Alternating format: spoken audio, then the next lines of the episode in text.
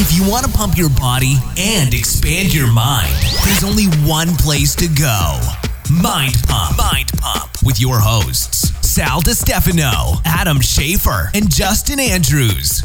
You just found the world's number one fitness, health, and entertainment podcast. This is Mind Pump. Right, in today's episode, we answered fitness and health questions that were asked by our audience. By the way, if you ever want to ask us a question that we can answer on the podcast, if you go to our Instagram page, Mind Pump Media, and you list your question under the QUA meme. So that's Q U, excuse me, Q U A H. There you go.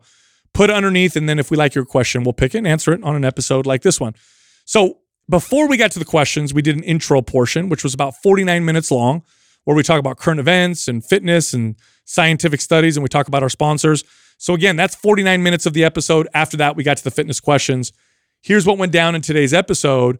We opened up by talking about how fasting is actually bad for fat loss. So I know a lot of people Say fast what? with the goal of fat loss, and we explain why it's a terrible approach. Then we talk about Beyond Meat. No, this is not meat that you find in another universe. This is that company that makes the fake meat, and they were crushing just a few years ago, and now they're tanking. It's so weird. It's beyond me. It's like we totally predicted it. Then we talked about Adam's birthday party. He's old now, and we celebrated that. Over the hill. And then him and Justin talked about their skydiving experience. They jumped out of a perfectly good plane for no damn reason. So stupid. No, it was a rinkety plane. I wanted to get out. Then I talked about uh, a over-the-counter supplement I used to take when I was a kid uh, in my early 20s. It's actually a steroid called Superdrol. Now they sell it on the black market. So crazy. I did a lot of crazy things when I was a kid. Then we talked about how YouTube is going to be removing the dislike button for the public to see, and there's some conspiracy theories around that. Speaking of conspiracy theories, we then we talk about Bill Gates and how he's warning everybody He's of a one. smallpox terrorist attack. If this comes true, he'll be two for two, Justin. He predicted the coronavirus, didn't he? Yeah, that's right. Then we talk about how up. the FDA approved a drug for smallpox just four months ago. Boy, the timing. is strange, man. really strange. Then we brought then we talked about the McDonald's sweet tea. Adam found out how much sugar they actually put in the sweet tea containers. It's more than two pounds. It's a lot of sugar. Mhm. Uh, and then I talk about how my daughter just got braces. She's having a tough time chewing on food. So I'm going to be making her some smoothies and shakes to get her nutrition in. And I'll be adding Organifi's plant protein to it to give her a great amino acid profile protein that is plant based. Organifi is a great company. They make plant based supplements, they're all organic, great products all the way around. In fact, one of my favorites is their pumpkin spice latte gold juice. It's got healing mushrooms and herbs.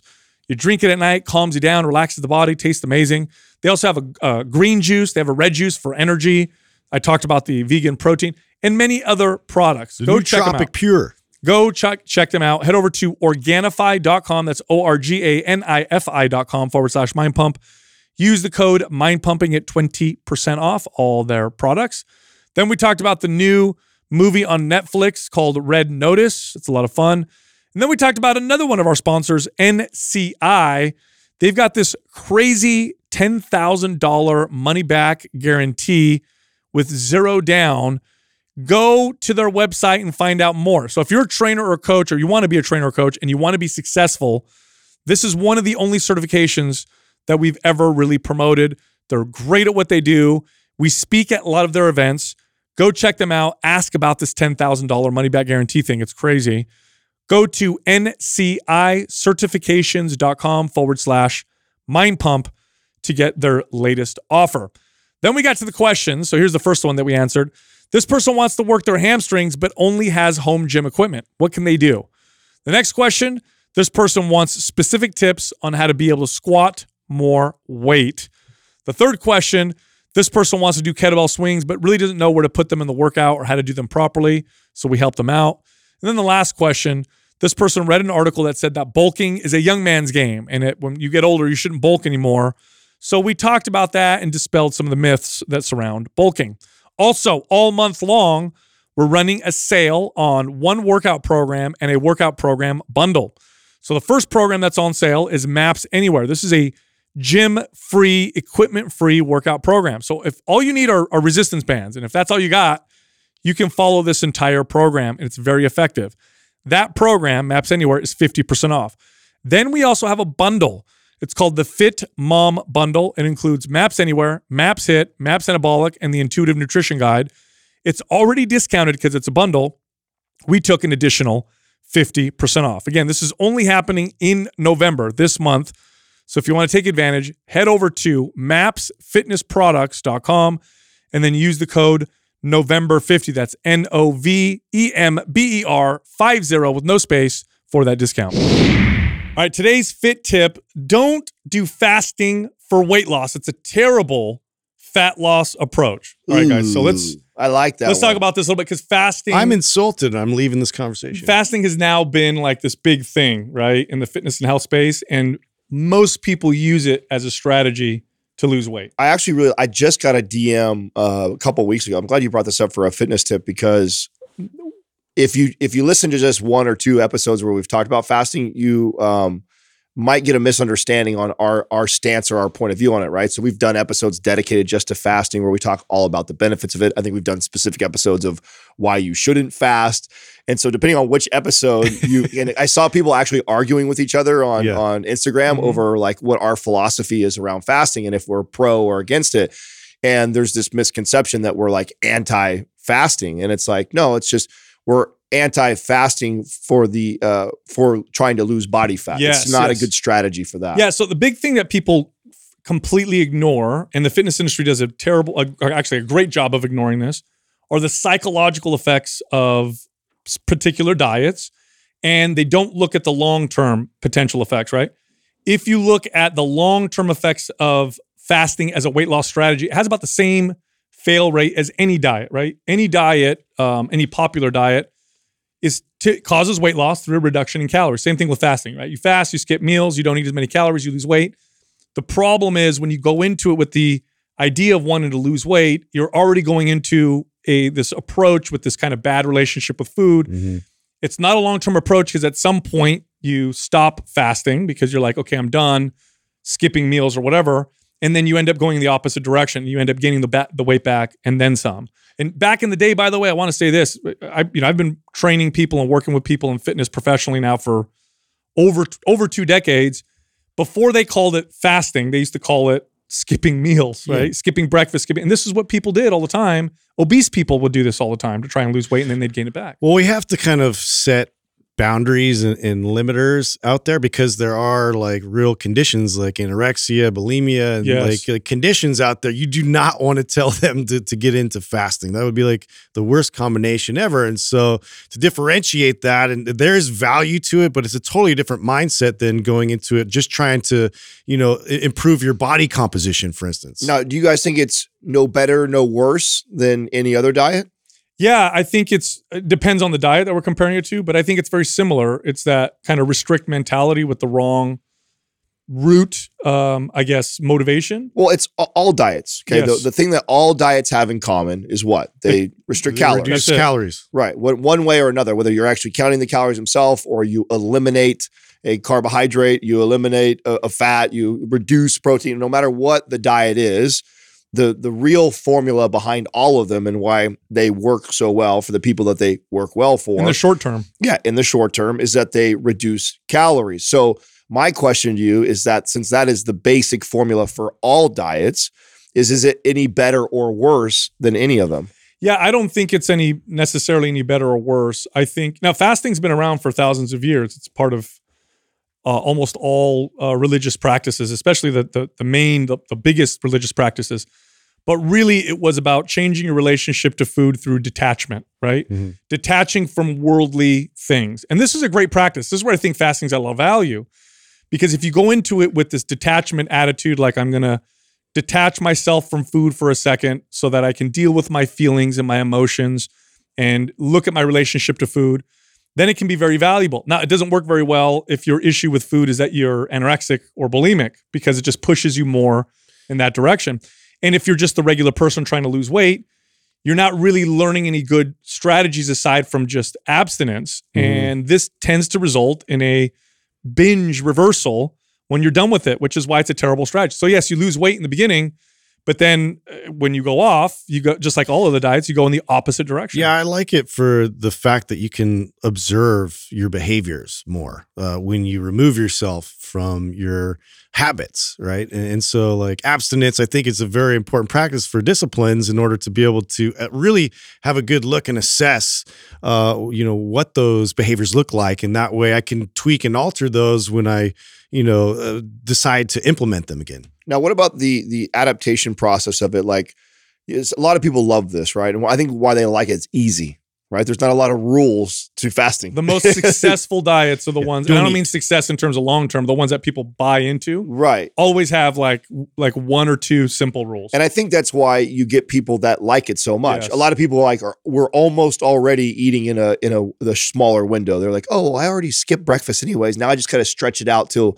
Yeah. about two o'clock. Like that's not hard. Mhm. And so I think people like doing it because it's easier. Now, what about some of the pitfalls as far as your metabolism with with doing a strategy like this? Do you think that the average person that follows a, a diet fasting uh, versus a different diet that maybe you just pull out carbohydrates or something, do you think they're uh, you're more likely to reduce more calories than needed in fasting because you're, you're just like I'm not I'm completely abstaining?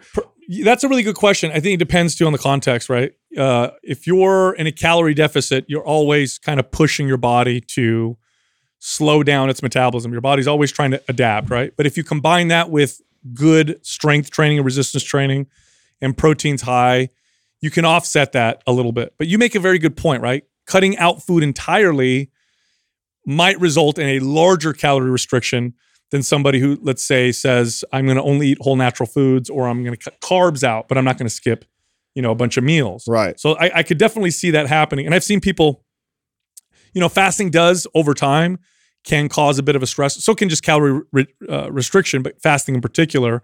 And they've actually com- done shown some studies that fasting in comparison to regular feeding windows with calorie restriction, so all of the things being controlled, fasting results in more muscle loss in, in some cases, or not as much muscle gain. Wasn't that a recent study? yes, it was. Yeah, that just came out because we had talked about it before, and uh, I thought it would actually be more muscle sparing than what it was, but it actually uh, just I think it was Lane who did. Was it Lane who shared that study? He did. He Mhm. did share. it. Now, I I, th- I do think that again, we're kind of like now we're focusing on the which diet's best for fat loss. Or the diet that helps you develop the best relationship to food and the best practices and behaviors, not from a point of self hate or restriction, but rather like wanting to live this kind of healthy uh, lifestyle. That's going to be the best approach Yeah. long term. So I don't care about the short term. I mean, how many times have we seen clients do great in the short term and then do terrible in the long term? Well, it's all about the intent. It's the it's that like sort of mindset that's going into it that matters, and that's really what we're addressing. It's not necessarily that there are a lot of benefits to fasting. You just have to have the right mindset going into it. Now, do you guys think there's ideal ways for clients or yourself to use fasting? Like, so we obviously use it. Um, I use fasting occasionally, intermittently, um, and I have taught clients to do it. Are there specific like ways that you would tell them if you were encouraging them to try something like fasting? So there are certain types of clients I think that works really well with to help them with their food relationship, right? Uh, the the person who's obsessed with needing to pack on size, the person that's afraid. Hmm. This was me, right? I used to just eat, eat, eat, and then I was afraid to skip a meal. Oh my god, if I skip the meal, I'm not gonna Yeah, gain any muscle, or oh my god, what's so for me, fasting was good in that sense because it helped me change my relationship to food. Oh, I could skip a couple meals and it wasn't devastating to my physique. So that's when I would use it. When I'd get the guy who hired me who's just eating way too much and is afraid to cut anything. In in those cases, I'd be like, let's try fasting for a couple days. Let me show you that. yeah. It's, okay. usually people that are eating uh continuously throughout the day. So I have I've had clients that like snack a lot too in between meals, and they just feel like they're paranoid that they're not going to have food like accessible and available Yeah. to them. And so you know to just even just skipping a meal for them a lot of times is like mind blowing Mhm. that they're going to be okay, and this hunger sensation is actual hunger and it's not craving. So to differentiate between those two signals, I think is really an important thing to to figure out. Totally. Now, speaking of food, have you guys seen the news on the Beyond Meat company and all these companies that were, remember they were creating, it was like a big deal about it. We talked about it on our Yeah, podcast Franken meats. maybe a year or two ago with all these plant based meats that, you know, taste like a burger or whatever. and sales were skyrocketing, and all these fast food joints were Yeah, starting to adopt it. And we were very skeptical, and we're like, I don't think this is going to work. Their sales are tanking, No way. tanking. Why? Well, I mean, what we predicted, the fad and the novelty of it wore off. I mean, Yeah. you're going to eat a product. But tanking? I mean, I would have thought it would have been like a slow. It's no, like, like, 14, 15% drop, and Wow. their stock is just plummeting because the novelty's up. Like, Hmm. you, first of all, you're creating a product. Really though, that I mean, a 14, 15% drop is normally like bad news came out. That's normally like somebody died from a i- Impossible Burger. No, That's this is- interesting because it was in like all these fast food chains were starting to at least Yes. offer that as as an option. most of them And I'm have it now. Wow. Normally, when you see like a like a falling out of favor, right? You'll see like a slow, gradual decline, right? no, look but at a this. fall off the cliff is normally Yeah, I'll read the title here. It says Beyond Meat had a disastrous third quarter with sales declining by 14% and net losses mounting to 51.8 million compared with a loss of 19 million what the previous year. Okay, here this and, and I, if I'm not mistaken, we talked about this on a on a previous podcast. You're creating a product that's trying to copy as close as it possibly can another product. Mhm. So it's trying to be identical. What are the benefits of it? Well, first off, there are none. It's got a million ingredients to one. So it's ground beef versus this engineered food. Number two, the macros were identical. So it wasn't like you were getting less calories, less grams of fat or whatever. It was identical calories. Well, they marketed it as a healthier option, which wasn't true. not true. And so, really, the only benefit, I guess, if you know, in your your your true climate vegan, change thing. you- well, is is the cruelty part, right? That's it. That that was the only thing that was the. Oh, I felt like they differentiating tried to go the, the climate change angle more than anything. they were trying to do all that, but but it doesn't. People burger eaters don't really care. I mean, the novelty wore off. Everybody tried it, and then everybody went back to Wow, burgers. I didn't know that. That's Yeah. all recent right now. That's all. Ha- that's happening. Yeah, right now it's kind of tanking. You know, we so. talked about that and we did speculate that. I wish, we, I wish, we, I don't know how to short a stock. I've never shorted a stock before. That would have been a good one to short. I've never shorted a stock myself. You That- haven't? That would have been a great. I mean, uh, shit, we we could have. wow, Doug just pulled up 19%. Yeah, weak outlook. But I mean, think about it. Like, first off, you're a fast food eater. That's where a lot of their sales went, right? Yeah, They don't really care. I think they like the taste. I don't know about you guys, but yeah. I've never not there gone to- for health. yeah, I've never gone to a burger place like, oh, I'm gonna get the health. Like, I'm gonna. This is for my health. Like, I want something. Now, none of good. you guys have even tried it, right? I don't think you have, have you? I haven't. I actually was curious to try it, but I no, I'm I Doug. haven't. Have you?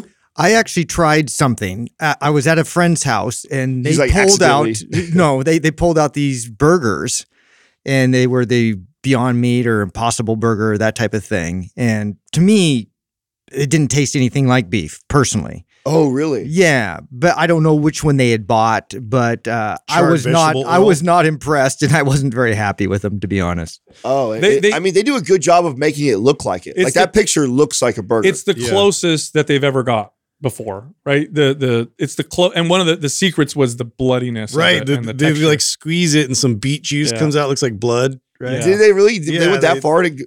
It, Wow. I mean, that's why that was why everybody was excited because like, oh my god, this is as close as they've ever got. But I'm like, okay, if the if maybe if the calories were lower and it tastes similar, but the macros were identical, it was nothing better about it. And then consumers aren't as stupid as people think. You're looking at like, okay, here's a beef burger. It's beef. Here's the ingredient. Have you look at the ingredient list on this? Yeah, thing. there's a it's lot. like it's like super engineered food. Yeah. And most people know that that's probably not better for you. So again, unless you're just a vegan, but that market's already kind of tapped. I don't think that's a huge market. I don't think it's growing. Speaking of It's kinda food, what did you guys think of the food at the party? Oh, hey, happy birthday. Oh, that was, that a great was party. good. Huh? Good food. Right? Unbelievable food. Yeah, I was. I was. My uh, my sister in law and brother in law. They. Uh, so we were we were hiring a chef, and we were doing this whole like champagne theme, right? So Katrina looked up like all the foods that pair well with champagne, and then she started looking for chefs to do it. And we got some like crazy quote or whatever. And her sister found out that she was doing this, and she's like, "No, let me let me do it for Adam's birthday. Like he loves our cooking anyways." And she's like, "I'll totally, I'll go all out. I promise." And Katrina was like, "Well, I kind of, I really want to make this kind of over the top and special for him." And she's like, "No, no, let us do it." So I was, I, so I didn't know any of what was coming, and then they show, they show up, and I mean, they got, they had the full Yeah. Suit outfit. I was going to ask you about that because I've met them before. I didn't know they had any culinary, you know, like They did it. They, background. they I'm don't. like, they, I mean, they cooked their ass off, right? Dude, they played the part. It was amazing. I know. I thought that was so nice. presentation too. Yeah, I thought that was so nice of them to do that. They like totally went all out on it. and the You know what I really amazing. liked? I mean, all of it was really good, but they had now it looked like prosciutto, but it wasn't prosciutto. It was a Spanish like dried meat. I don't know what it was The called. Serrano ham, I believe. Is that what it Yeah. is? It was really good. Oh, I thought I thought that was bruschetta. That wasn't bruschetta. What is it? no, bruschetta's- Prosciutto. Oh, prosciutto or whatever, yeah. It was it was a big old ham leg. Yeah. and you could carve it off yourself. It's Said not she as got that- salty. She said she got that at Costco. Get out. Yeah, I actually didn't even have. I didn't have none of that. That's there was Oh, yeah, so was good. much food. A lot of stuff. I didn't get the rib the, eyes. the ribs were the best. Though. the ribs That was were my favorite. Yeah. crazy. The Yeah. sauce that he did it in was was so good, Yeah, man. it was totally Oh, different. incredible. Yeah. So did you have a good time? I said you had okay, here's the I know you. I know having tons of people, especially at your house, Yeah. and you're not you you're a bit of a dichotomy. You're often the center of attention, but don't necessarily like to be the center of attention with something like that. Like you don't want everybody looking at you and talking yeah, about yeah, And this was your party. At one point, it was a big video you know, Yeah. all about you. Like, how did you feel? yeah. You know that's a uh, that you know it's a funny question, right? Because you're right. There's there's a part of me that uh, doesn't mind being the center of attention for certain things, but for other things I don't. If that that's weird, Yeah. you're right. So uh, I don't do good with gift free. But um, Katrina did. She knows me so well. So like I none of I didn't open any presents in front of anybody, so she didn't make a big spend. She did want to show me the video that Eli did, which was so cool. That was such a cool video uh, that he had made. It was just all the blooper, like all the bloopers from Mind Pump, and so that was a really nice surprise. That was fun. But uh, yeah, she did a really good job. She knows me, so she knows to not put me on the on the spot in the spotlight like that too much, and just kind of let me do my thing and hang back. Plus, I was probably pretty drunk by that time, so I wasn't really thinking too much about it. I mean, we had we went out the night before, so Friday night she had set up a uh, you know five star Michelin dinner over in Carmel. That was an amazing experience, and uh, uh, the four of us polished three bottles of wine off.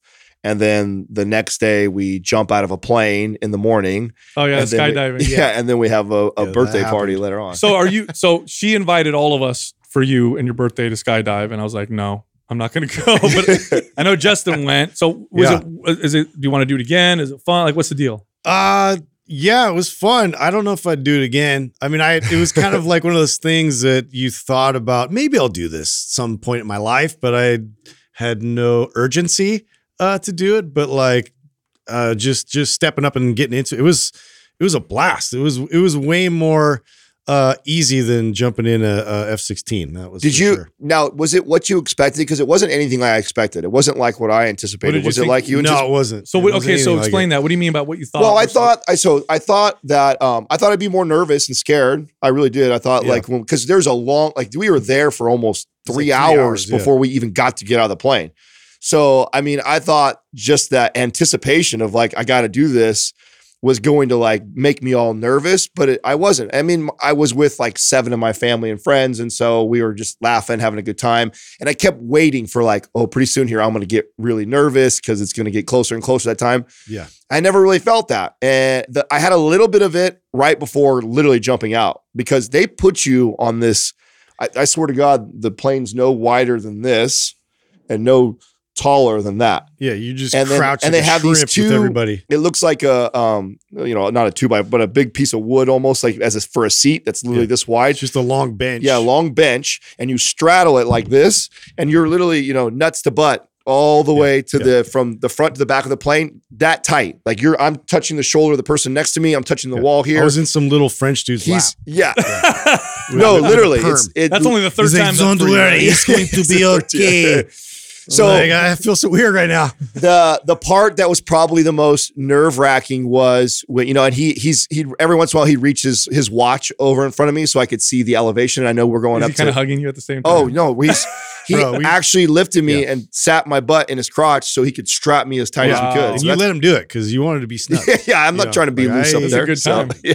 totally we're- missed out, Doug. So We're he's doing this. Yeah. he's telling me right, and you're watching 14, 15,000, see, and we're going to 18,000, right? So this is the highest tandem jump in the world. So there's none higher than this in the entire world. And so you're watching him get, you know, 16, 17, we get to 18,000. As soon as 18,000 hits, the front just goes, he lifts it up, and people just, and I got about 10 people in front of me before I go, and you're Yeah. you're strapped in with a scooter, so you're like scooting Uh-huh. on the thing all the way down, and people, Was there anybody left there kind of ushering you out? Because there's nobody left ushering me out. No, I was the last on Yeah, my side, and then there was two other people after me, but on the other side, and it just went so fast. But the time of you know, they open it and people start going out, that I got that was the most anxiety that I had. like here like, it is. Oh yeah, here it is, here it is, and then I, and then you just don't have much time to think. Once you get up there, your feet ready, he dumps you out. You go. He grabbed my head, tilted back, pushed me out. We went, and then I thought, if you guys ever been, do you, uh, you even do roller coasters or no? Yeah, yeah. yeah. Okay, so at at um, Great America, you have the edge or drop, zone. Drop zone. zone. Yeah, yeah, yeah. Okay, so when you do that ride, I mean, I've done the thing a hundred times, and every time it gets you that, Yeah, yeah. right? Yeah. So we have a 90 second free fall. I thought I was going to be For 90 seconds. For 90 seconds. That's what I was kind of anticipating. It did not feel like that at all. Hmm. The minute he jumped out of the plane, all the anxiety went away, and now it was just you're you know dropping till you reach terminal velocity, and you're it's the the wind is flying up in your face so much you're just trying to breathe, and so I'm like breathing through my It's like, nose. it's like a dude with a hose was just blasting you with air. Yeah, you almost feel like you're holding your it breath. was, it was too much. and It's like give you anxiety. It no, it- that that part wasn't. It was just at that point I'm just trying to breathe normal, and you almost you feel like you're floating. Dude, you can't breathe. Though. You don't feel like you're fall. Yeah. You don't feel like you're falling. And the only part that was scary, so the scariest part for me was actually I would have never had thought this at all. So he's got me all harnessed in. We drop for 90 seconds. Parachute pulls, and that's a jerk and a half because you're doing uh, 130 miles an hour. and it slows you to 15 miles an hour instantly, right? So that's like yanks you back. And then after we're falling for a few seconds, he's like, "All right, all right, you all good?" I'm like, "Yeah, yeah, I'm good, I'm good." And he's like, "Okay, I'm going to loosen you up a little bit so you get more comfortable." And so he starts loosening the straps around my thighs, around my chest, which is what's Yeah. holding me to to this guy. totally disconcerting. And so the the initial le- release, he, I drop, and I'm, I mean I'm looking straight down, and you can't see him behind you, and then he's loosening the straps that are holding you to him. So that part, like that was the most. I'm like, oh, we're good, dude. Yeah, we're cool. I'm Yeah. cool. I don't. I'm not. I'm not uncomfortable at all. So that part was a little nerve wracking for me. Now, and- did you guys get hit the ground hard? Like, how did you hit the ground? dude. So I had to land on my butt, and Oh, well, you're fine. yeah, dude. but I bounced like it was like bang, dunk, dunk, dunk. Oh, wow. And then I landed on some sticker bush. Anyway. But yeah, like the first part though, for me, like I could have done without, I'll be honest with you. Like it I only because so we're crouching, we're kind of going towards the edge uh, near where the wing was. And you know, I'm, I'm like kind of looking out and I was kind of like tripping as I was like because the wind started to get me and I started to kind of fall over and I caught myself right before we jumped. And then so I was like in that state of, you know, when you're about to fall, you're like, oh, oh shit. And then I never really got regained my balance. So we just kept going. It felt like I kept falling that whole time, you know? So my body was just like, ah. And I just, I don't know, I was having like a panic attack and then like I couldn't breathe. And then, but then once we got the chute open, it was like, dude, it was serene. It was like you could see like everything up there. And then he let us steer it, you know, which Yeah. was really cool. that was my favorite part. Yeah, that was the best part. Now, of course, I know, I know it's really rare for someone actually, actually extremely safe in the U.S. to to skydive. The the death rates are su- super super low. Uh, nonetheless, I was still worried. Right, I got two of my business partners jumping out of a plane. I'm like texting you guys, let me know when you land. Nobody's responding. I'm like, oh, you know, but Yeah. but uh, it's it's re- it's very very safe. Uh, but still, for me, no, not Yeah. going to jump out of a plane. I have no desire to jump out of a perfectly good. Yeah, airplane. I mean, it's, you know, it's another No, I- notch off. For Uh, me. yeah, I No get thanks. it. Yeah, it was. It's. It's not. I probably. I would. Okay, if I. The only way I would do it again is if you know when Max is 18 and he goes, Dad, I really want to jump out of a plane. Like I'd rally for Now, him. now, could you imagine though the very rare events that people like something doesn't work? They get a long time to think about that they're going to die, right? Because you, you fall out and then you're like, oh no, It's a long okay. time. Well, I actually, we. I would. uh, Part of what probably makes it really safe too is that, well, first of all, I think they have two parachutes. I think Yeah, they they have, do. a, back, have a backup, parachute, Yeah. And then I would hope these. So they're all like ex, you know, Rangers and SEAL guys, and like eight thousand plus jumps. So I would hope if ours didn't, there'd be some sort of a hand signal you give to another guy, and they probably fly over to you. No, and you it's- even watch too much Mission Impossible. I Well, think you don't think that? I feel like I mean the camp. The, I mean, so um, you have an option Dude, to the camera guy was jacked. yeah, you have you have an I option sure to get like a get second cameraman, so you have multiple angles. And so I had that. So I had the guys attached to me, and then I had another dedicated guy that's just filming me, and he had full control. I mean, he fly below us, above us, because he had kind of like a wingsuit on Oh him. wow! So he and he came over, grabbed my arm for a second, let go of it, swung around, shot me from this side. So I, I, I imagine if our chute yeah. didn't open up, Yeah. he could you know, come in and bear Tap on hug your me. head, go and- around the other side. yeah, yeah. what was that? Who did that? Yeah. That's hilarious. Yeah, it's Todd. Wow, he looked that's like a crazy. Todd. Todd- he too. was definitely Yeah, Todd. yeah. Yeah, Well, yeah, you he had s- Todd energy. You said that the, the camera guy was real jacked. Or Yeah, it whatever? was Jack. He- we- When we were waiting around, it was kind of funny because he was in a tank top and he had big old arms, you know, and he has this like flat top and he's just like, Hi, I'm your camera guy. You know, and I'm like, You're like, I dude, work out thought too. for sure out of irony that guy was gonna be on my back. I was so disappointed in Justin. He couldn't give me a point break quote, dude. I'm like, dude, you Ah, know all of these. And he froze on me because I wanted to do a like a. I've Why only don't seen I, like, yeah, like Johnny Utah. Like I don't I don't remember any like exact I've only from seen the that movie once. What? Really? Yeah, only one time. Get Really? here, Yeah, dude. I've only seen it once. Oh, that's a that's a must watch I know, I know. Oh, yeah. Anyway. Yeah, hey, dude, I got to tell you It's a good guys, one. I this is so crazy to me. So I over, this weekend I dived deep into supplement land and hormone land, and I was reading about. So I've talked about this before, but in the early two thousands, This is such a typical weekend of us. You and I jumped out of a plane, and Sal was reading studies. land. reading like crazy. Okay, so I'm going to give a little little bit of uh, history here. So in the late 90s, mid to late 90s, pro hormones hit the market. Androstenedione, DHEA. So these are hormones that have to get converted by the body to other active hormones, right? So androstenedione can be turned into testosterone. I think it can be turned into estrogen or whatever. It was a big deal. They turned out to be nothing. Like if you're if you got normal testosterone, whatever, you take andro, it's not going to give you any benefit. But nonetheless, it was a big deal because it was a hormone, right? That you could buy over the counter. Well, anyway, the supplement market, they get really smart. And so they start to create quote unquote other pro hormones that have like actual action in the body. Yeah. Now I was a, in the in the this you're talking now the early 2000s. I'm still a young kid. I'm in my 20s basically. And I'm reading these articles, these supplement articles and I'm like, "Oh, pro hormone, it's safe or whatever." Well, it turns out they weren't, right? So these were what these supplement companies did is they went through old pharmaceutical company rejects. So Yeah. pharmaceutical companies in the 1950s, 60s, and 70s were coming up with testosterone uh, alternatives, quote unquote, anabolic steroids, and many of them didn't make it to market. What these supplement companies did is they looked at these old chemicals and said, "Oh, cool, they're gray market. There's no laws against them. We can sell them as pro hormones, but they're actually active." Okay, so where am I going Don't with mind the side effects. So check this out, right? So two of my favorite quote unquote pro hormones in my early 20s that I used many, many times. One was called Superdrol, and another one was called Methyl 1 testosterone. Okay.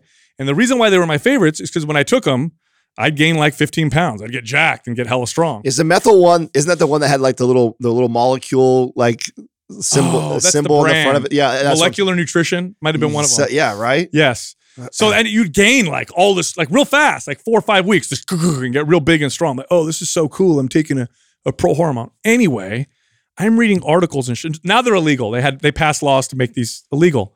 Well, it turns out they were actual steroids. And when you nowadays, uh, bodybuilders and powerlifters, there's on all these. I went on all these forums, and there there's all these debates as to whether or not Superdrol, methyl 1 testosterone, is more effective than Anadrol, Dianabol, classic steroids. And apparently, these guys are saying, oh, yeah, Superdrol is the strongest oral you could take. That shit was over the counter. I I was taking that back in the day and I thought it was totally safe. I don't know if I've shared this on the podcast. That's I think crazy. I've told you guys before. Um, there was a there was a product that was same co- same thing, but it was Tren and it was called like Trimbolone or something like that or Super Tren. I don't Yeah. even remember what the name of it was. Um, but I had the same experience. It was the most amazing over the counter drug that I had ever taken uh, for gaining muscle. It's also the the first time that I um, ever experienced gyno. So it actually, and I had before, I had taken steroids. So this is, I, I'd taken steroids in my early 20s. This is like mid, I'd say 25 to 27 range uh, when I took this. And I had I had worse side effects from that over the counter uh, pro hormone than I did from taking real steroids. Crazy. That's Well, how it's- strong it was. It's crazy because I was watching these videos on YouTube with these competitive powerlifters and bodybuilders, and literally the conversation was Superdrol versus Anadrol. Anadrol is an old school steroid. Bodybuilders have taken for a long time, known to be real harsh and strong. These guys were like, "Oh, Superdrol is way stronger." I'm like, "Holy cow, dude! We were Hmm. taking that. We were buying that at the local supplement Oh, store yeah. and taking So it like nothing." Isn't like SARM sort of the new version of that? Except uh, the, I mean, I, I don't know about the side effects and all that, but I'm sure that it's just not as tested. Sar- SARMs are not steroids, but they're chemicals that attach to the androgen receptor and cause similar kind of actions. But you- you're right. At least these anabolics have decades of research and have been used. SARMs are kind of like we don't know really what the long term necessary effects are of them. Yeah. And and you know why people buy them?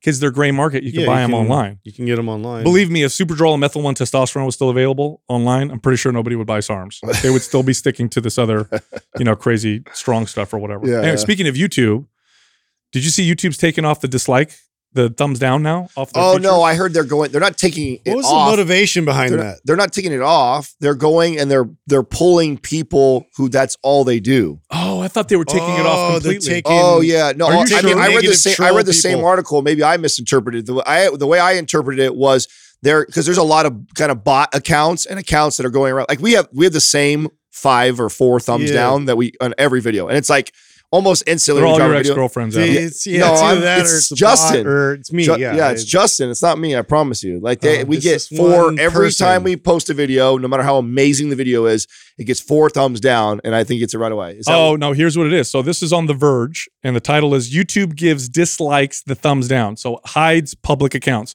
So creators will still be able to see how many people dislike their videos, but it's not going to be private. Um, excuse me, it's not going to be public. oh, interesting. So the public won't see how many dislikes. So uh, didn't they try the same thing with Instagram and it, it never took off? Remember they had all the they they were hiding uh likes. So the again, the creator, the person who had the page, I could see how many likes I'm getting, but Justin couldn't come onto my page and see how many likes Mm. Right. a photo got. right. They, So they, we'll they be able to piloted that, but it never seemed to get any legs. Well, so do you, do you hear the conspiracy theory around it? Oh, let's So it. there's a conspiracy theory, right? So it? so first off, this okay, they're going to hide the. Fauci dis- getting too many dislikes. that's right. I knew it. That yeah, because Sh- what? because this is the conspiracy theory. Biden will give a speech or Fauci will talk about something and it'll get like A hundred thousand dislikes, and Yeah. like you know two thousand likes or whatever. And so that's the conspiracy theory is that Now is is that. this for sure happening? Are they going to uh, pilot really it just like they did with the. Instagram thing? And do do creators have some say in it? Like It, okay, it says here that it looks like they're gonna they're gonna do it. that's really stupid to me because as uh as as a, a consumer of YouTube, like as a as a as a creator, okay, whatever.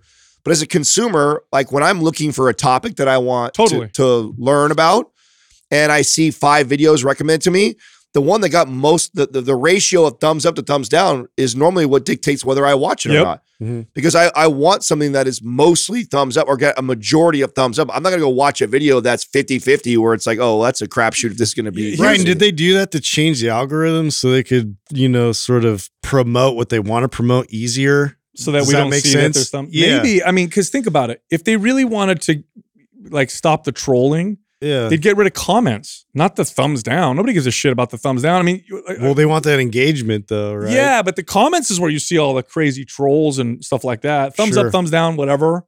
And I agree with you, Adam. I think it's a great way for consumers to see Well, what videos are good or bad or I think there's something to that though. If you're just like such a negative uh contributor, like you've just done all thumbs down, you're negative for So like, every that's what- video. I feel like there that is like something. So to that's what I thought they were going to try and police a little bit, which I'm like, whatever, you know, because Yeah. I found a feature on YouTube before that I didn't know existed. Um, so one of the things I, I, I and we've talked about off air about this, um, because we razz each other so much and talk shit. Sometimes we have like fans that are like they want to talk the same way, and obviously online it's not always received that way. You don't know like is, is this person just being playful? Right, Are they yeah. being a or, or being a dick? And there's been times where I, I fire back at somebody, kind of like talking shit, probably a little harder than I would if I knew you were a fan and a consumer of our content, yeah. right? I think they're just trolling me. And so I'm like, oh, fuck you. I'm to put this person in their place. and then I do. And they're like, whoa, whoa, whoa. Sorry, bro. I love the show. And then I'm like, oh. kidding. So now uh, on YouTube, there's a feature that if uh, someone, whoever's commenting, you can click on their name and it'll show you everything they've ever commented on your channel. Mhm. So now I can go back and then, so this is now how I decide if I'm going to roast some oh, troll they or said all these good things. Yeah, like if, yeah, if they're just teasing one thing, right? If he's just making fun of my calves or saying making a comment on something I'm wearing this one time, and then I look back and he's commented seven other times, and the other time is, oh, you guys' programs are amazing, or oh, I love you guys, and then it's like that one, oh, okay, I'm just gonna whatever. But if it's someone who's like, I look back and I see, oh, this motherfucker, every time he posts on this thing, he is talking mad shit about one of us or something. So See, then now- I'll get after Now him. the conspiracy the- theory for me is interesting because here's here's one of the reasons why I think it's interesting. Like Rotten Tomatoes. Okay. Mhm. Recently, uh, Rotten Tomatoes has been this upside down, flipped like the the the what do they call the the the people that analyze movies? Critics. The critics completely opposite from the public. Mhm. Chappelle's special, for example. Yeah. Critics, oh my god, it's terrible. 90% rating on Fauci Rotten Tomatoes. documentary. Fauci documentary. Critics, this is the best documentary of all time. Most people, this sucks. This is total propaganda.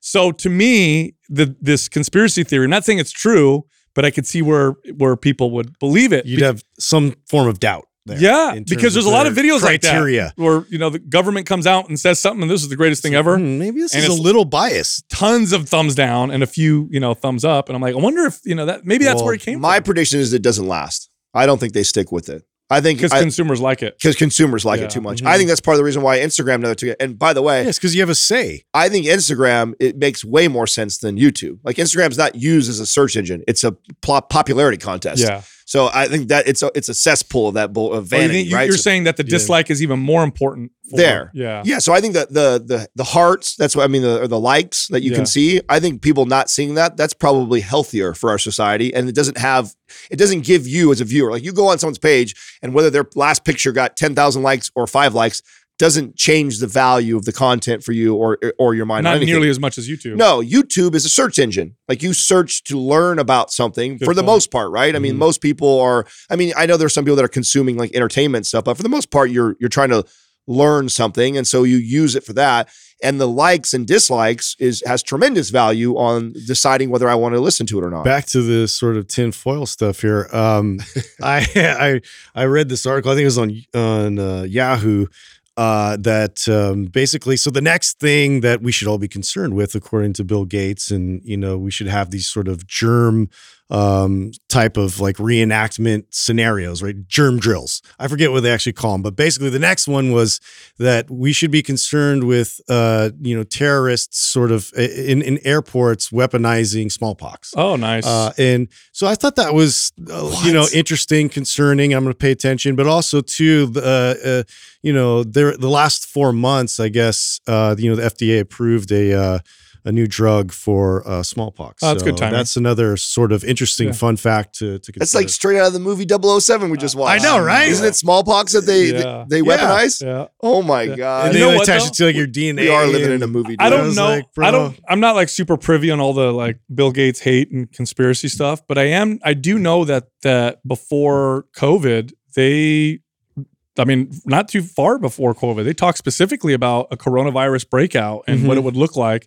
That's why I think they're getting a lot of like people. So- looking he did a TED talk and everything about it a long time ago, and it was more like just sort of awareness of like you know Yeah. globally we need to be able to you know just you know to play like it's to be the reasonable uh, side of it is like you know he had a lot of concern over you know there being a, a pandemic you know on some virus form that was kind of like uh, the corona. Oh, so geez. why why I'm gonna play devil's advocate a little bit with the Bill Gates thing. Like why why would he want to put misinformation out there? What what is the motive that he has? Now you would think it's to be richer, but the guy gives away more money than almost anybody else in the, US. The- uh, okay, so, So- I don't. I'm not super privy on it, but from what I've read, Okay, the the the thing is that Bill Gates is like this.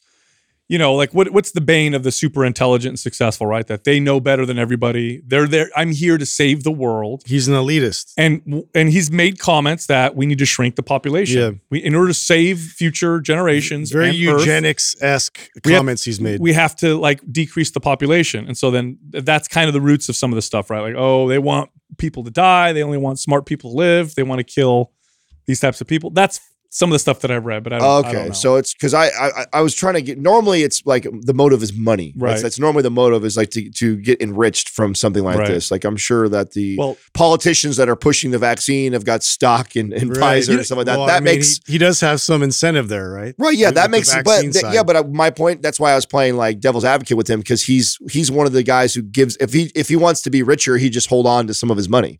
Like you don't you don't try and get richer just so you can give away more of your money. the guy after you, gives away a ton of money. after you making billions of dollars, it's not about money anymore. It's about winning or power. Yeah. How can I have more influence and more power? That's why they, you know, want to fly to Mars or be the first private person on the moon or Or- like it's not about money anymore. Now it's like, how do I flex? I'm already a billionaire. I'm going to do this on, on behalf of everybody else Yeah. because I know more than them. Yeah, you know what the problem is with these conspiracy theories? A lot of them keep kind of turning a little bit true. Like, okay, no, this is true. It is. Did you know this is real now? People are spending eight thousand dollars a dose right now for teenage blood. Did you know that this is a real thing now? What? People are asking for Doug, teenage. Doug, do you know anything about this? Doug, I haven't I getting a deal know on nothing mine. of this. You know nothing about this? this is this is real. I'm gonna look this up. This is a real thing. Look at this. Uh, people are spending seven thousand nine hundred forty dollars a pop for individual shots of teenage blood. There's a company called Ambrosia. How did they come up with that price? That's just the cost of the. That's just the average cost of this or whatever. Seven thousand nine hundred forty dollars. Yeah. So that's why I say eight thousand dollars for. we're gonna sell these teenagers blood. How much you want to charge? Let's do seven thousand nine hundred forty dollars. Yeah. It, no one apparently, will think that's a suspicious price. apparently it's because in mice they show that young blood injected to older mice the older mice start to show more signs of youth and energy i mean there's so many There's conspiracy been a theories few around this. experiments like this with multiple animals where they've shown that you know uh, transfusions with young blood actually like reverse their. this this like a has to be movie. this has to be one of the best times to be like a sci-fi writer or something. You know what I'm saying? It's like think it's one of the everywhere. worst. There's No, like I think it's the worst. Just- you think it's the worst? bro if you're a Uh, conspiracy you don't want you didn't want these things to be true. Is my no point. i so i think look i think conspiracy theorists like having conspiracy theories Yeah. But then when they start to come true those are, they're all freaking out right now i guarantee you the worst years for conspiracy theories have been the last couple years Totally. they're in their room like ah everything Like, coming oh, true you don't because now they're thinking all these other crazy ass ideas like have validity to them, and so it's like it, before it's kind of fun, like it's entertaining, you know, to to think. Okay, that so do you that's what I was I'm on gonna- the inside, and these nobody knows Yes. this crazy stuff behind the curtain. But now, like you know, a lot of these things coming true. It's like, oh my god! But th- now, what if this happens? You know, See, so I don't know. If I, I don't know if I believe that. I feel like uh, I think if you write like a, a movie like that, I think there's a big part of you that believes it. I mean, I think that's why it comes. I think that's why it's such. It's so well written. Like when a good futuristic movie or conspiracy theory comes out. I don't think those people are like, oh, this will be fun. Let's just think of some random ideas that might have a future. I How think it's much- like this how is where we're going. Yeah, how much in movies would you say, uh, like, have you seen or would you think that is actually like stuff that they're just kind of preparing you for in terms of like technology or things that they already know, See- but the public doesn't know? See, here's what I think. I think that there's different la- different levels of conspiracy theorists. There's the ones that really believe it, and you know through their actions. Uh, Oh, I have a bunker, and I have a getaway thing, and we live off the grid. And then there's the majority of conspiracy theorists, which like to speculate, think it's fun, but they don't really think this shit is going to go down, and they're all freaking out right now. Like. I belong to a lot of these uh, kind of economics groups on Facebook, and they're all you know kind of based in Austrian economics and free markets, and they've been talking about the currencies, you know, fiat currencies crashing for a long time. Well, they're all freaking out right now because this shit looks like it's about to happen It really with all this like it. money that they're printing and infl- Yeah. and now they're like, oh my god, it's actually looks like, it's like it might- deliberate. You're Yeah. like, what's going on? I know, so it's kind of hilarious. So it's, it's Yeah, really- but kind of not. No, it's not. it's kind of it's kind of hilarious scary. and not Yeah. at the same time. N- no. You remember when I brought up? By the way, this is uh, a little left turn here, but we brought up. I brought up the uh, McDonald's tea. yeah. So I had multiple people that like worked for McDonald's that messaged me, and they're like, "Oh, you were right.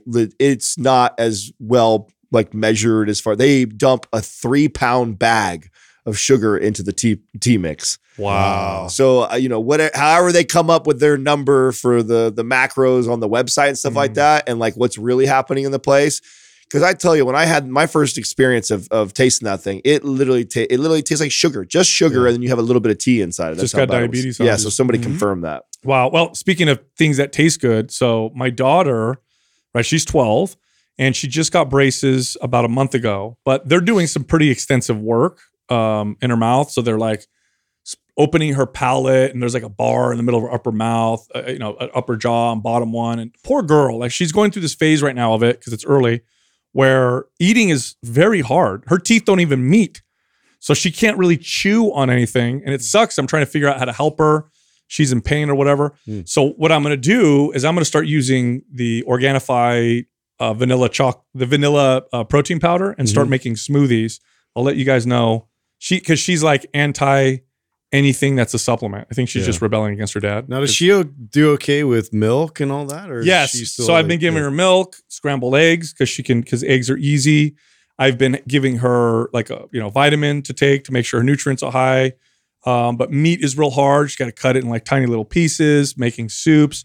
But I'm gonna start making her some old school like like smoothies, and I'm gonna sneak in. If she sees me put the protein powder in, she won't have it. Yeah. so I'm gonna make it like on the Oh, side, yeah. and then sneak in some vanilla. Did you see the Mind Pump memes that he made of you with the No. Organifi? Oh. That's that CGI app or whatever. Is that an app, Justin? Is that what Oh, that it's you like the Dr. Frankenstein kind of. Uh, Yeah, um, you didn't see the one he did of you. Yeah, it's like you mixing your Organifi up or whatever like that, and, and then the the rock deep, one. deep fake kind of a. Uh, so good. It face is so swap. good. It's Yeah. amazing, like where it's at right now. On I'm ass- I'm assuming your phone, or you can just download that. Have you done mess with that app? Is it the phone? It's a phone Well, app. Oh wow. Oh, so there was this movie. It was on um, Netflix. It, you know, the one with The Rock and with Oh, Ryan Reynolds. It's I heard it was called red. and Gal What's it called? Not red card, but red something. Yeah, red something. Red Scarlet, Red. No, it's I like saw it. They, they were watching it. At my It was house good. yesterday. it's a it's G- uh, Gal Gadot, Ryan Reynolds, and uh, and, the and Rock. The Rock. It Yeah, broke so- records. So yeah, so you saw it in that one scene. So they were able to kind of digitally map his face and then face swap. Yeah. You know, on the other side with his. Oh. Uh, I think it's Red iPad. Notice. Yeah, so it's like it, it. So then it recognized his face and his characteristics and the way he delivered um, that that voice. But uh, it's getting to that point now where like technology can kind of pinpoint all these little, you know, minute gestures of your face and be able to like create Well- fakes like that. You know, speaking of which, by by the way, that was a good movie. I liked it. Yeah, it was good. speaking of which, you know, when they switched over the phones to face recognition, they were like, "Oh, it's so much better." It's not. Do you know how smart? You know what my kids do? What? So if if if they want to go through my phone, if I'm taking a nap or something, What? they'll just hold the phone up to my face and then they can open my phone. It's so much harder with the thumbprint. just FYI. Why do kids always find all Just these crazy? Oh, hacks, Yeah. oh no, they'll they'll trick me like they'll have my phone That's and they'll be like, "Hey, look over here," and then I'll and then I won't even know what they did. I'll just like, "Why? Why'd you want me to look?" And then they'll open my phone. Bro, they can do that like Apple Pay. They're just like, yeah, yeah, I want this. Oh, hey, Dad, say cheese. yeah, yeah. Little I never thought of that. shits. Yeah, dude. That's pretty. It's- funny. Well, you know what's weird about that too? Because leave it to kids. yeah, there was um uh, uh so Courtney has it. So her it's all set up for her thumbprint and everything for the iPad, and like so they can't make any purchases in app. And so like Everett figured out that like if he just like moves his his thumb enough, like his thumbprint's pretty close to hers apparently. He was able to now purchase things. We're like, dude. So we had to change the whole thing, so he couldn't do that. Oh my like, God, he was he was supposed to happen. hacking in and yeah, he was getting all these like songs on Spotify and all this stuff, dude. Wow. Yeah. Hey, speaking of purchases, by the way, uh, just want to mention one of our sponsors, NCI. Did you see their money back guarantee that he's doing? Yeah, well, we talked about it, and I think that he got it. I think this is why he's bringing it up again right now, is because we talked about how crazy it is that he does this whole money back guarantee if he can't doesn't get you up to ten thousand dollars. But I think he's doing like a zero down thing with it now, isn't he? Yeah. Oh, yeah, that wow. wasn't like that before. So essentially, what you invest, I don't know exactly how it works, but you'll invest a certain amount for this high level coaching, but you don't pay it or or you get it back if you don't make ten thousand dollars Yeah, within a month or something like that of uh, of working with them, or in other words, in a month, when when your first months. That's a crazy guarantee. Oh, because the way he did it, the way they did it before was you had you had the total like what it would cost for a year, and you paid half of it up front, and then you did not get billed on the other half until you hit made ten 10,000. And now so- it's zero down. Is that what it is? That's what it says in the notes. oh wow. Yeah, so, he's really confident. I, I mean, he's had a lot of success with a lot of these coaches and trainers. I, I tell mm-hmm. you what, that's a no brainer if you ask me.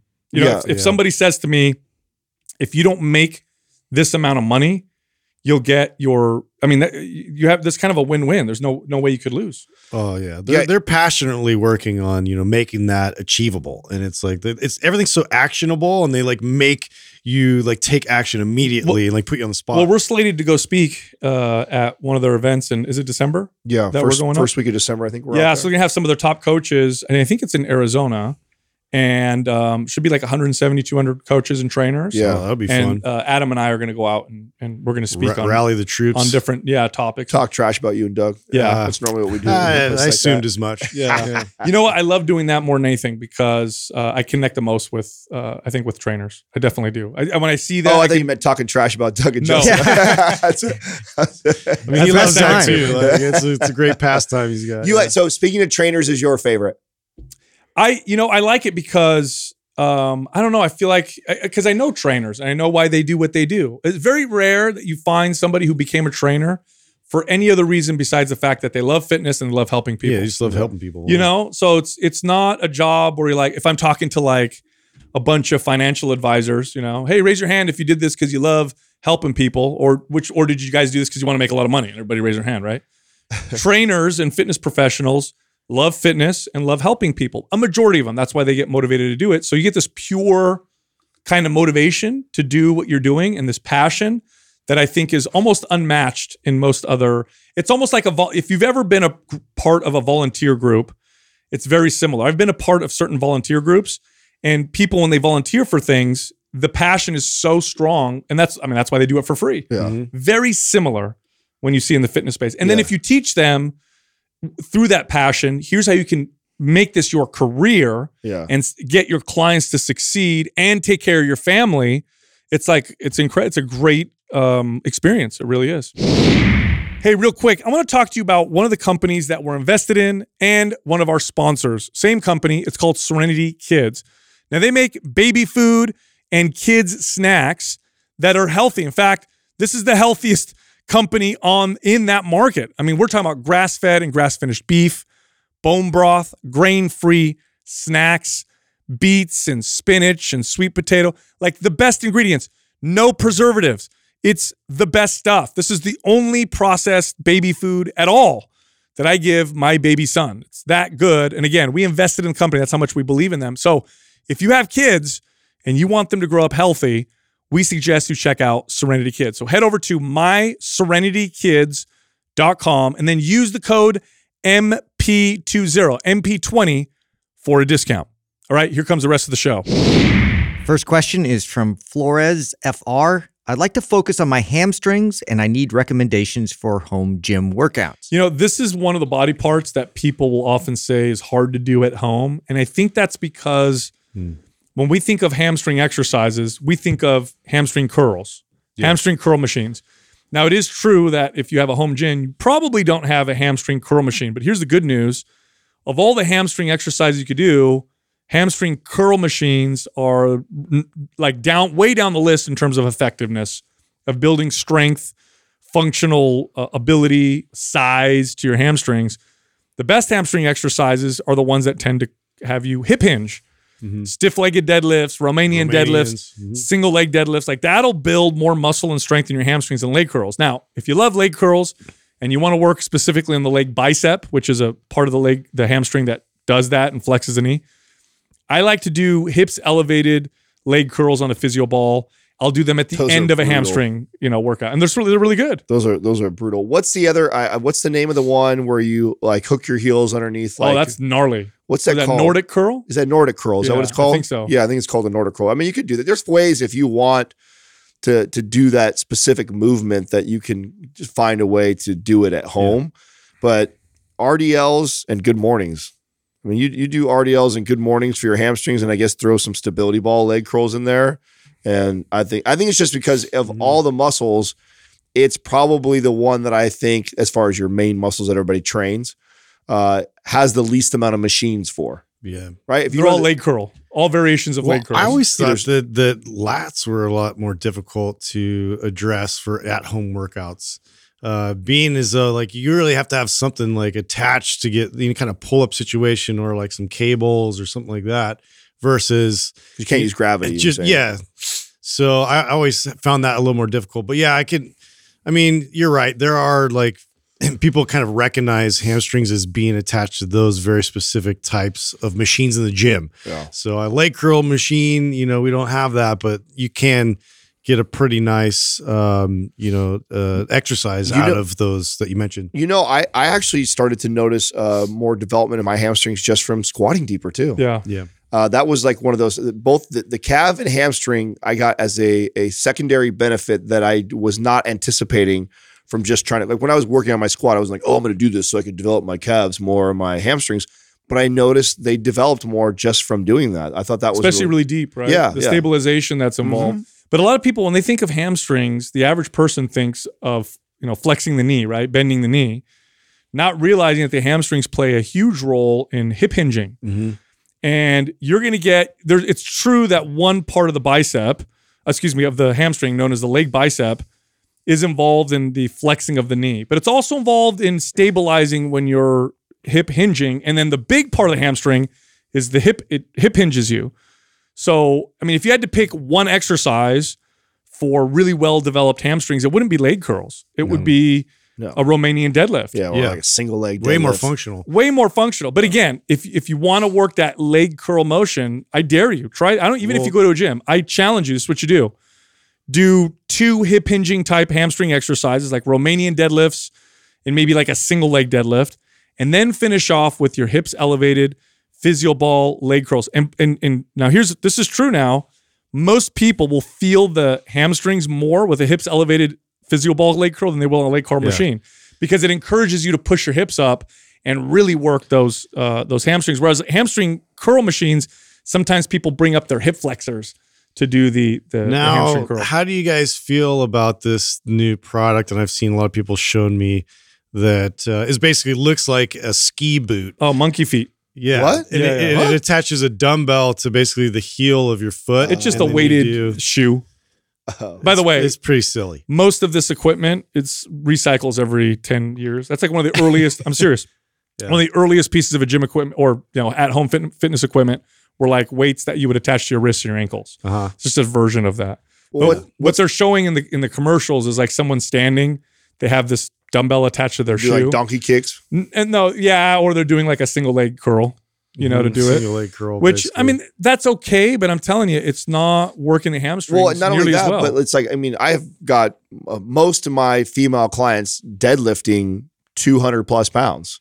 Yeah So good luck Yeah. putting a 200 pound dumbbell on your legs to try and get that same stimulation. I think you're going to get that. So no I think if you're if you get really good at single leg deadlifts, RDLs, and good mornings, you're going to have well you're developed. covered. Yeah. you're covered Next question is from Sar Dibley. How can I back squat more weight? I have good depth, but struggle lifting heavy. Okay, so context really matters, right? Depends on the person, how they're squatting, what the weak area is. That'll change my advice. So I'm I don't know who this person is. I've never seen him squat. Don't know what the workout looks like. So I'm going to give general advice that I think is effective for pretty much any strength goal, okay? And that's this. Practice the particular exercise frequently.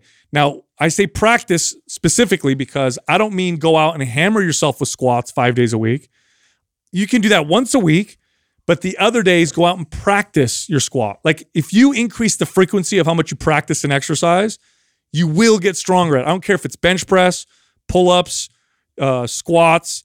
If I squat hard one day a week, and then the rest of the week I'm doing you know five sets and practicing my form, my technique, and I go lower sometimes. Sometimes I go a little heavier, lower reps, higher reps. That practice, in in my experience, leads to some of the most rapid strength gains for most people in pretty much any exercise. Yeah, I'm going to kind of um, talk about something very specific. And this does depend on whether or not you have a squat rack and you have safety bars that you can use for this. But I really like this in terms of trying to generate more force. And really, if you can learn how to generate more force, you're going to be able to use that as a, as a way to propel your body and have more strength in, in your movements. So, uh, isometrics are a big part of this, and Oh, I, I yeah. talk about this a lot. I mean, and so you can get into pause squats where you're sitting in that squat, and usually the bottom is where the weakness is in driving out of the hole, right? So just to be able to sit in that and squeeze and really connect to that and, and try and recruit more in that position is one method, but then also setting the um, safety bars. So basically they're at the top and you're pushing up into the safety bar. So if I'm at if I'm sitting in my squat and then I'm pushing up and meeting resistance and I'm squeezing just as hard as. I possibly can and not going anywhere, you're going to find that that has a lot of generating force ability. Dude, um, along those lines, I've seen someone do this and I think it's absolutely brilliant. So I've done that before where you set the safeties, you get the bar underneath it, and you push up in the safeties. The problem is if you get strong, you have to put weights on the cage because you'll actually tip the cage over. Oh yeah, so I've it's not bolted in. I've seen someone do this, what I'm about to say, and I think it's absolutely brilliant. So all they and this is such brilliant home gym, advanced training, you know, setup. He put he literally put bolts into the cement. So he had two bolts into the cement with like loops on them. Mhm. So it's like I don't know what that's called. It's a bolt with a with a circle loop. Mhm. And then he puts chains around the bar and it's it an eye bolt. yeah, and attaches various lengths of the chain to the bolt. So he gets under the bar. The bar's bolted and chained to these bolts and cement, and he gets So underneath. you can he only go up so far. You can only Yeah. go up so far, and he That's- that is squats against that, and it's going to hold because Yeah. it's bolted to the concrete. Hmm. And he could change the the how deep or how high he wants to go by the links of the chain. Yeah. I thought that was absolutely brilliant. Yeah, it's one of the smart. smartest ways to do what you said, which is that you know where you're doing an isometric drive, hmm not moving anywhere. You know what I like about that also is it doesn't damage muscle. No, you Like- can back out easy. You could do it frequently. You Mhm. could practice something like that three days a week in in different varying you know depths or whatever, and you'll see some serious strength gains. Well, since we're just we're having fun speculating because we definitely don't have enough information for this cl- this Oh, question. yeah. Let's be honest. Like, there's Well, I don't so- know what they're doing. I know we're all like we're all, which is cool because we'll We're all just I'll, doling advice. right. You know, I'll, I'll go a different direction, right? it. Because there's there are so many different ways. But uh, I, I'll try try and think of things that I saw that were real common. So when I have somebody who has like a really good deep squat, uh, and so it's not like a range of motion thing, but they just cannot load the bar, and it's because there's a breakdown somewhere, or they have like a really weak core, and they can't hold themselves really tight. So if you and I like where Justin's going with the whole isometric thing, being able to stay contract, contracted and tight through the movement.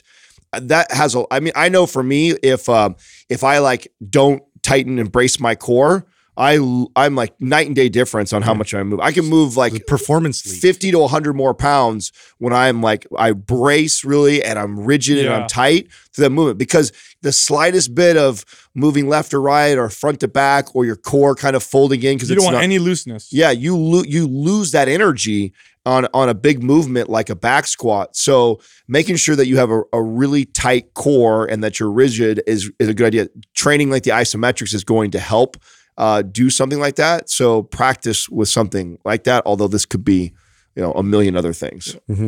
Next question is from Fit Trucker Lady. How would kettlebell swings be put into a program? Is it like cardio, strength, or conditioning?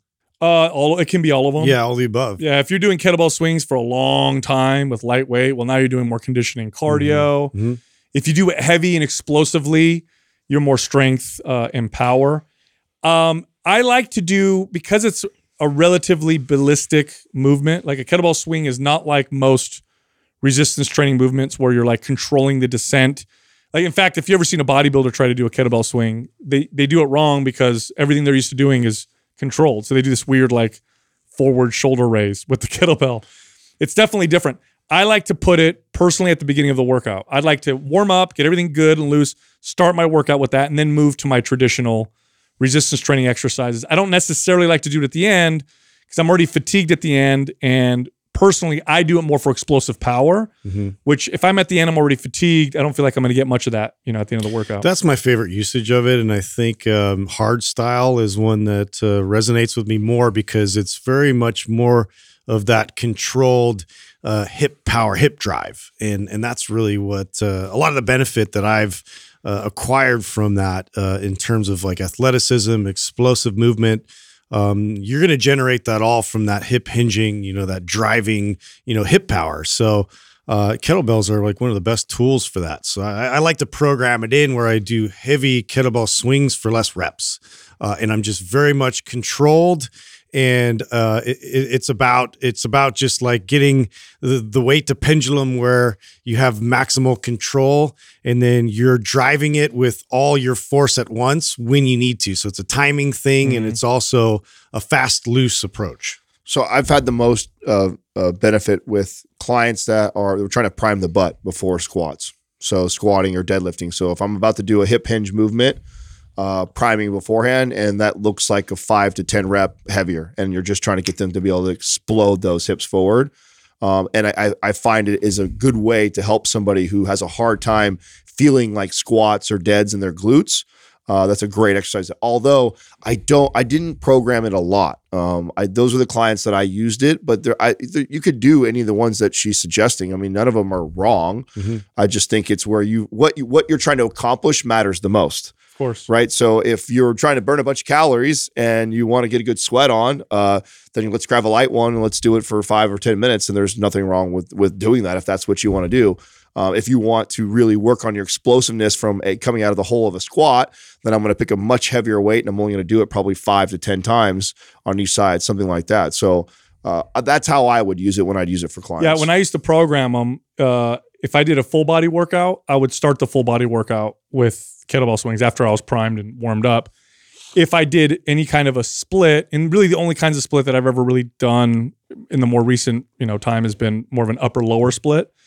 If I'm in a deadlift, I like to do it before I deadlift. Otherwise, it's usually on a lower body day, before squats uh, or before lunges.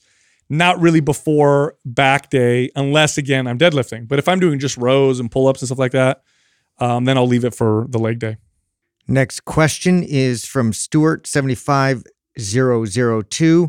I recently read an article saying that bulking is a young man's game.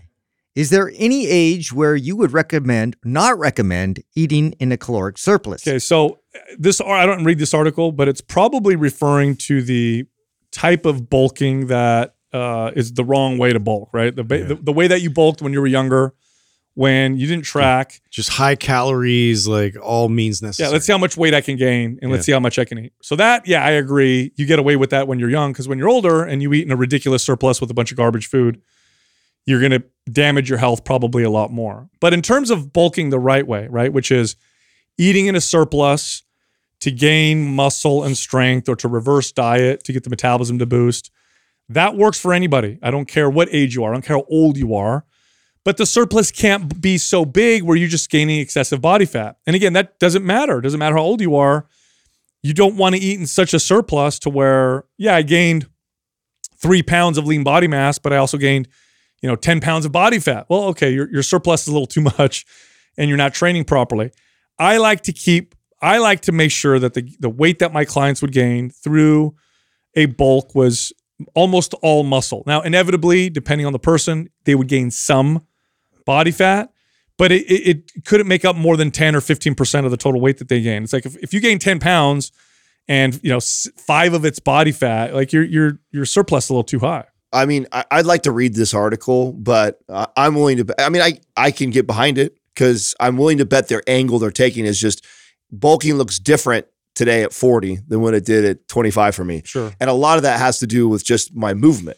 You know, I'm, I'm a Mhm. dad now. I have a job where I talk on a mic all day long. I sit in a car for two hours a day. Yep. Like, like I just don't burn nowhere near the calories. So bulking for me is literally adding a protein shake on top of what my maintenance is, or very little do I have to add Yep. to put myself in a calorie surplus. And so it looks, whereas when I was a kid, and I know you both can relate to this feeling of like, I can't eat enough. I mean, force feeding peanut butter and jelly sandwiches and slamming these whole milk shakes because I'm playing basketball. I'm training eight to 10 clients a day. I'm running around with my friends. Like I'm on the weekends, I'm doing active sport stuff. Like I just was burning so many calories that, and I think that uh, uh, I was probably the common young teenage boy who is active and into sports and stuff like that.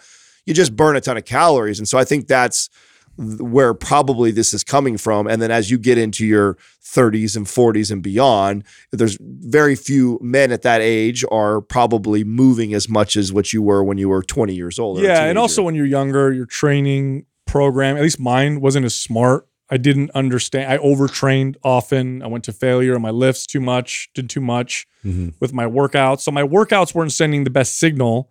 So it was all about how many calories I could get in to see the scale move. And I also didn't care if it was body fat or muscle because I grew up skinny. For me, like a pound on the scale was a pound on the scale, and I didn't care. So I, you know, my decisions were like, oh my god, I'm so stuffed after lunch. How can I force more calories in? Oh, I'll eat a bag of Skittles, or I'll drink some Coke, right? Um, or I'm going to go to the fast food place and supersize everything, and then I'll get those extra calories. That kind of bulking isn't good for anyone. Yeah. Now, the reason why it may be a young man's game is you get away with it more when you're younger. That was the point that I was trying to make. Yeah. But proper bulking is proper bulking, whether you're young or old. It's you have to send the right signal. The body has to want to build muscle, and then you give it enough calories to do that, and not too many over, because then you just gain body fat. Well, and I think too, it's just like generally as you get older, like the the game really is like I don't want to add any more weight, you know, like and I want to it. You've you've done a really good job of figuring out uh, how to consume calories and uh, not move quite as much, and so like your lifestyle is completely different than it was, you know, maybe when you're more dialed in and you're younger, and like you, yeah, the, the margin of error was, uh, you know, not quite as as slim, which is now it's like every little thing you have to like be a little bit more dialed in. So I think just taking in all those factors, like you mentioned, in terms of our uh, what that looks like now, activity level wise, uh, your your consistency, uh, how hard you're really getting after it in the gym. All these types of things are gonna you know play a factor in terms of how far you're gonna push that. Yeah, and- and one thing you said is very true. When I was younger, and I think as people get older, they tend to become a little bit more obviously mature, but less insecure. And I didn't care. I just wanted to get bigger. Yeah. Now, even if I had the ability to just gain like as much muscle as I wanted, I wouldn't want to go to the point where I was uncomfortable. Whereas when I was younger, I didn't care. I'd be as uncomfortable as hell, couldn't breathe, didn't fit in. You know, I, that was great. I was, you know, Right. because it totally fed to my insecurity. Now I'd be unhappy. Yeah. I don't want to feel like I can't move and I'm uncomfortable. Yeah, You know, so it's just one of those things. Look, if you like our information, head over to mindpumpfree.com and check out all of our guides. So we have guides that can help you build muscle or burn body fat or just improve your health and much more. Again, it's mindpumpfree.com. You can also find all of us on Instagram. So Justin is at mindpumpjustin. I'm at mindpumpsal and Adam is at Mind Pump Adam. Thank you for listening to Mind Pump. If your goal is to build and shape your body, dramatically improve your health and energy, and maximize your overall performance, check out our discounted RGB Super Bundle at mindpumpmedia.com. The RGB Super Bundle includes MAPS Anabolic, MAPS Performance, and MAPS Aesthetic. Nine months of phased expert exercise programming designed by Sal, Adam, and Justin to systematically transform the way your body looks, feels, and performs. With detailed workout blueprints and over 200 videos, the RGB Super Bundle is like having Sal, Adam, and Justin as your own personal trainers, but at a fraction of the price. The RGB Super Bundle has a full 30 day money back guarantee, and you can get it now plus other valuable free resources at mindpumpmedia.com. If you enjoy this show, please share the love by leaving us a five star rating and review on iTunes and by introducing Mind Pump to your friends and family. We thank you for your support, and until next time, this is Mind Pump.